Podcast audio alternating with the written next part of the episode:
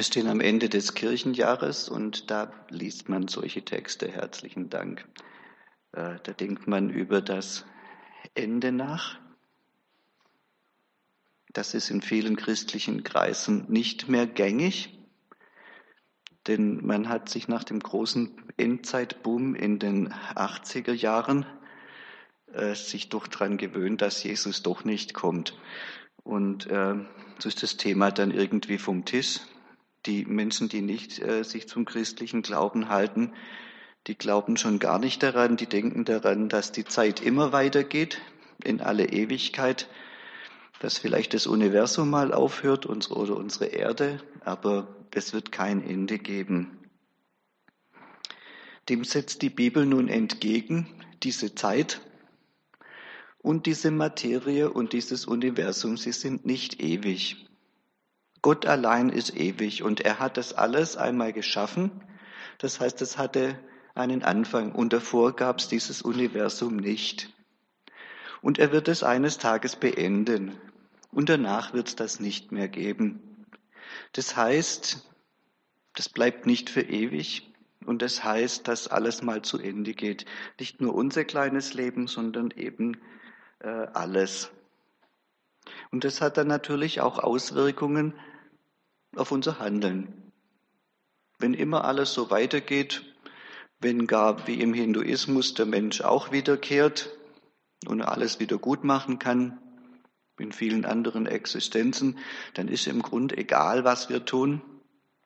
Wenn es aber ein Ende gibt, dann, ist, äh, dann ändert sich die Ethik schlagartig. Dann äh, wird der Mensch in die Verantwortung gezogen. Dann ist auf einmal wichtig, was er tut äh, und was er nicht tut.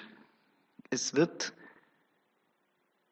einen Tag geben in der Zukunft. Ich denke nicht, dass das noch sehr lange hin ist. Da wird ein ganz normales Datum dran stehen, so wie heute. Heute ist der, der 10. November 2019. Da wird dann ein Datum dran stehen und das ist dann der letzte Tag. Der kommt tatsächlich. Und mit ihm kommt das äh, Gericht und dann gibt's auch äh, sowas wie Gerechtigkeit. Denn Gott, der das Ganze gemacht hat,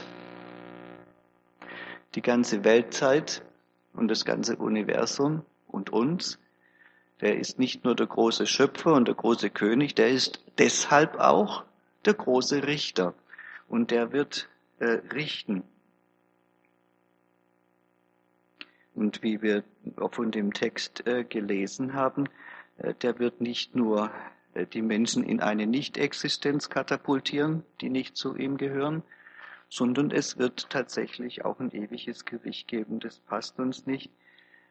Ähm, aber es ist nichtsdestotrotz hier ganz deutlich gesagt.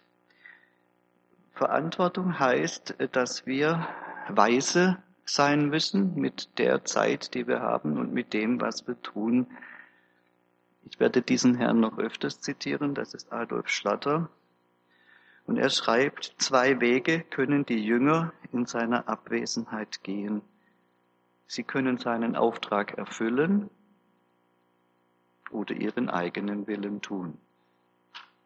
Auf dem einen Weg sind sie die Treuen, aber auch die Klugen, denn so bringt ihnen Jesu Rückkehr den reichen Gewinn.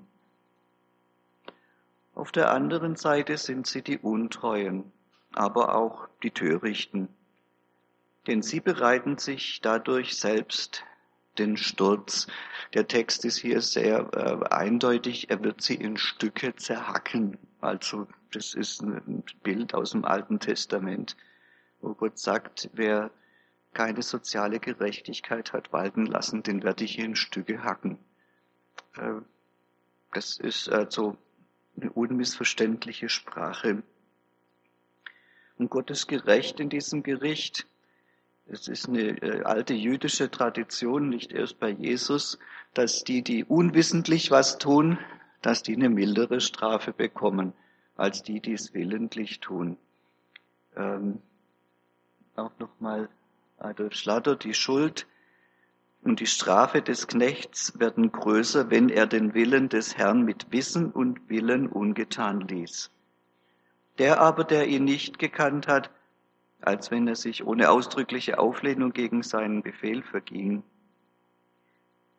Damit, dass Jesus seinen Jüngern das Evangelium gab und die große Hoffnung ins Herz pflanzte, hat er ihnen auch eine starke Verpflichtung auferlegt, die sie im Gehorsam gegen ihn erhalten muss.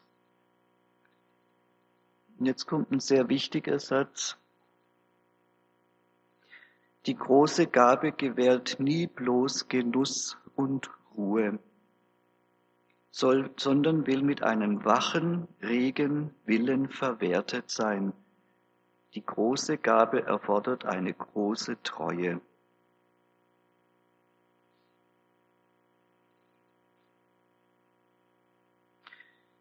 Es gibt also zwei Möglichkeiten, wie man auf die letzten Dinge schaut, auf das Ende. Wir können in lebendiger Hoffnung auf Gottes Reich leben. Wir können auf die letzten Dinge mit großer Freude schauen oder wir können unser Leben so leben, dass wir unsere, äh, unseren Blick fixieren auf die materiellen Dinge, die wir besitzen, auf unseren Besitz, dann können wir nicht in Freude aufschauen. Dann müssen wir uns nämlich Sorgen machen um unsere Besitztümer. Freude ist das Schlüsselwort, das habe ich schon oft gesagt. Freude ist das Markenzeichen des christlichen Glaubens. Jesus gibt eine lebendige Hoffnung und leitet unseren Blick damit in die Zukunft. Mit einer ganz sicheren Erwartung und mit einem, mit einer freudigen, mit einem freudigen Verlangen sollen wir darauf schauen, äh, was er für uns vorbereitet. Das ist äh, dann in Vers 35 und 36 gemeint, lasst eure Lenden umgürtet sein und euer Licht brennen und seid gleich den Menschen, die auf ihren Herrn warten, wann er aufbrechen wird von der Hochzeit. Für die Zuhörer war das klar, woher dieses Bild kommt. Das kommt aus der Exodusnacht, als äh, Israel sich damals auf den Weg machte, Ägypten zu verlassen.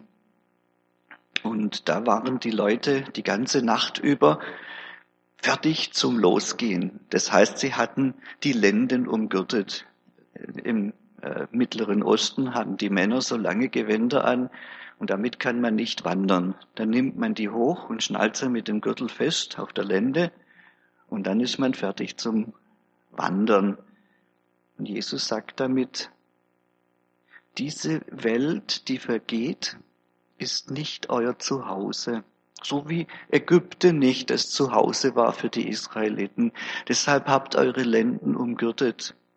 Wartet auf diesen Tag, wo ihr hier auswandert. Ihr seid hier nur auf Wanderschaft. Eure wirkliche Heimat ist im Himmel. Jetzt wird uns Christen das ja oft vorgeworfen, äh, nicht zuletzt auch mit diesen berühmten Worten von Johnny Cash. Ich denke, er hat da einen guten Gedanken verwertet, aber es wurde dann eben auch negativ zitiert. You're shining your light and shine it you should, but you're so heavenly minded, you're no earthly good. Ja, ihr lasst euer Licht leuchten und das sollt ihr auch tun, ja, aber ihr seid so himmlisch orientiert, dass ihr nichts taugt für die Erde. Und ich denke, er hat da an einem gewissen Punkt auch recht. Manche Christen, Adolf Schlatter hat vorher so ausgedrückt, sich ausgedrückt, die sehen nur den Genuss und die Ruhe und ich darf in den Himmel und dann tut man überhaupt nichts mehr. Und dann lässt man auch fünf Grad sein. Dann setzt man sich auch nicht ein für Gerechtigkeit. Und dann kommt das Gericht. Ich denke, das ist das, was Johnny Cash tatsächlich sagen wollte. Ihr müsst auch hier auf der Erde Gutes tun. Jetzt ist es aber leider falsch zitiert worden, oft, gell? Dass man Christen grundsätzlich vorwirft, ihr taugt halt nichts mehr auf der Erde, ihr habt euren Kopf schon im Himmel. Ich denke, es ist heute eine Zeit, wo wir den Spruch umdrehen müssen. Weil Christen viel zu sehr auf die Erde fixiert sind. Wir müssen sagen, you are so earthly minded, you are no heavenly good. Viele sind so irdisch gesinnt und schauen so auf das, was hier geht und auf ihre Rechte und auf ihr Vergnügen, dass sie nichts mehr taugen für den Himmel. Dabei ist der Himmel und die goldenen Gassen und so, ne, und alle mal alle Lieben wiedersehen, ist ja gar nicht so das Ziel der christlichen Hoffnung. Es geht ja nicht um den Himmel, sondern es geht um den Herrn Jesus und um sein Wiederkommen. Es geht um ihn.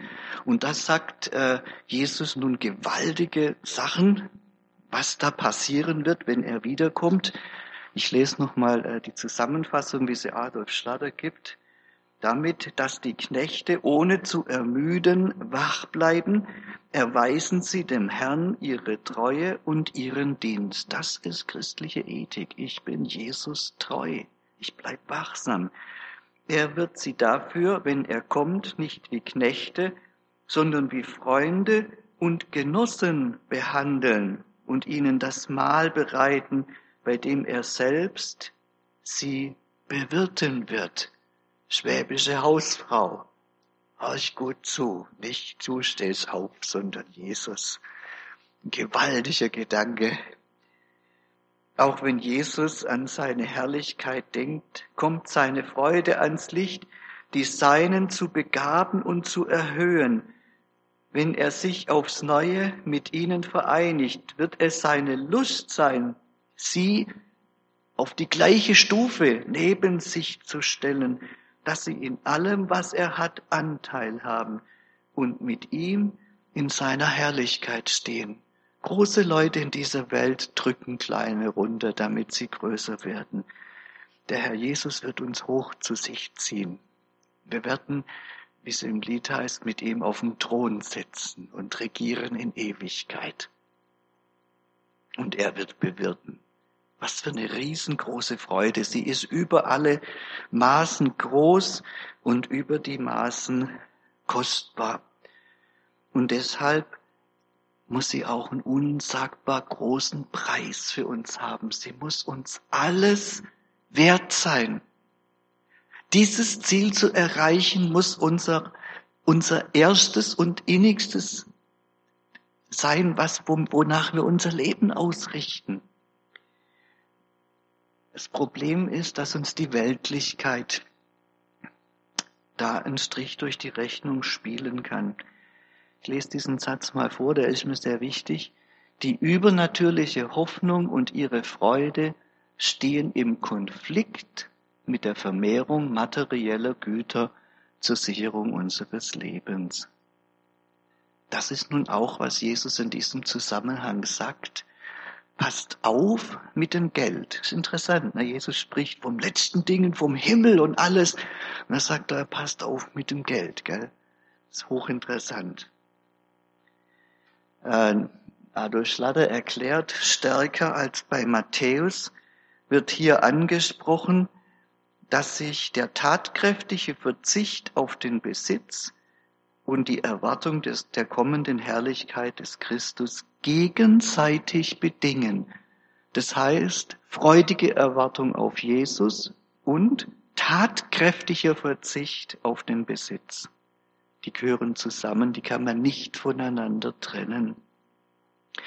Wenn die Jünger wirklich auf den Christus warten, stehen sie frei über ihre Habe. Haben als hätten wir nicht, schreibt Paulus später. Wären sie dagegen mit der Erhaltung ihres Besitzes beschäftigt, so wären sie nicht mehr für, das Kommen, für, das, für den Kommenden bereit. Du kannst nach deinem Geld schauen oder nach dem Kommenden schauen. Das ist das, was Jesus hier sagt. Wir können nämlich entweder Gott lieben, unsere Hoffnung auf ihn setzen und ihn voller Freude erwarten, oder wir können den Mammon, das Geld, lieben, unsere Hoffnung darauf setzen und werden konsequenterweise auch die freudige Erwartung verlieren. Zitat vom indischen katholischen Theologe Einer der Schlüsselwidersacher gegen die Herrschaft des Himmels ist die Liebe für den Mammon. Die, die sich auf Mammon verlassen, die hoffen, dass sie ihr Leben auf der Grundlage des Mammon oder auf der Grundlage weltlicher Vorteile aufbauen können, werden es erleben, dass ihre Hoffnungen entgleisen und sich ihre Erwartungen im endzeitlichen Gericht zerschlagen. Sie werden beim Gericht in die ewige Verdammnis hinausgeworfen. Wir machen einen Exkurs zu Matthäus 6. Im Herzen der Bergpredigt ist ja auch nochmal davon die Rede, von dem Sorgen machen und Geld anhäufen und so weiter. Äh, und da möchte ich jetzt noch mit einer kurzen Grafik durchgehen. Wir fangen in Matthäus 6 an. Wir richten den Blick auf die Zukunft in dieser Welt und Klimawandel, Sorge, Panik, ja, Wirtschaftskrise. Wir machen uns Sorgen, das ist das, was Jesus auch erklärt, schon vor 2000 Jahren. Weil wir uns Sorgen machen, sammeln wir uns Schätze an. Wir müssen uns absichern für die Zukunft, aber wir sammeln sie dort an, wo sie vergehen, wo Diebe sie holen oder die Weltbank. Und jetzt haben wir hier einen kleinen Teufelskreis schon, weil die Schätze vergehen, machen wir uns Sorgen, weil wir uns Sorgen machen, sammeln wir Schätze an, wo sie vergehen und es gibt dann sogenannte positive Rückkopplung und die ist ja tödlich, wie wir aus der Biologie kennen. Dann setzen wir unser Vertrauen auf die Schätze, weil wir unser Vertrauen draufsetzen, werden wir sie lieben, den Mammon lieben, das sagt Jesus ausdrücklich, den Mammon lieben, das Geld. Weil wir das Geld lieben, äh, werden wir dem Mammon dienen, sagt Jesus auch. Ihr könnt nicht lieben und dienen, das gehört zusammen.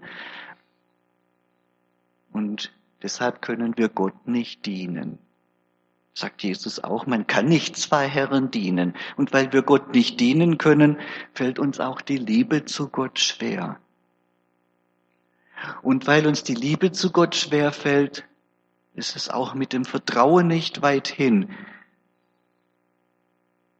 Und weil wir Gott nicht vertrauen können von ganzem Herzen, deshalb tun wir uns auch schwer, unsere Schätze im Himmel anzulegen, sprich das Geld den Armen zu geben. Deshalb müssen wir unsere Schätze wo anlegen? Auf der Erde, wo sie vergehen. Und jetzt haben wir einen zweiten Teufelskreis, zweite positive Rückkopplung. Auch das ist tödlich. Weil wir unsere Schätze nicht im Himmel sammeln, geht unser Blick auch nicht zum Himmel, sondern da, wo unsere Schätze sind, da, wo euer Herz ist, da ist auch euer, wo euer Schatz ist, da ist auch euer Herz. Und deshalb können wir den Blick nicht auf Gott richten. Deshalb schauen wir auf unsere Zukunft hier in dieser Welt und wir machen uns Sorgen. Und jetzt gibt's hier den dritten großen Teufelskreis mit der positiven Rückkopplung. Ich habe es hier mal eingezeichnet. Das ist der große positive Rückkopplungskreis. Es wird immer schlimmer, nämlich mit der Zeit. Das ist der kleinere. Und es ist der ganz kleine auf täglicher Basis. Wir sind gefangen in drei äh, tödlichen Kreisläufen. Und da sagt äh, Jesus nun, äh, wie wir herauskommen. Das erste, äh, es ist eigentlich äh, gesunder Menschenverstand, äh, tut euch nicht eure Schätze da sammeln, wo sie, wo sie kaputt gehen. Logisch, ja. Stopp, damit ist der kleine Teufelskreis jetzt schon mal durchbrochen. Dann kommt das nächste Stopp. Er sagt, ihr müsst jetzt eine Entscheidung treffen. Nochmal, Entscheidungen sind deshalb wichtig, weil das Ende kommt. Es geht nicht immer so weiter. Wir müssen weise Entscheidungen treffen. Und die weise Entscheidung heißt, hallo, wem wollt ihr denn dienen? Jesus nimmt hier fürs Geld extra äh, den, den Namen eines schrecklichen Dämonen, nämlich Mammon. Das ist ein Dämon. Wem wollt ihr dienen? Dem Dämon Mammon, dem Geld oder Gott macht eine weise Entscheidung und hier durchbricht er den zweiten Teufelskreis. Und dann kommt das Schwerste, gell, das, äh, ihr sollt euch nicht sorgen. Damit durchbricht er den dritten, den großen Teufelskreis, den kleinsten Teufelskreis, der uns von Tag zu Tag beschäftigt. Jetzt schauen wir uns das Ganze noch einmal an.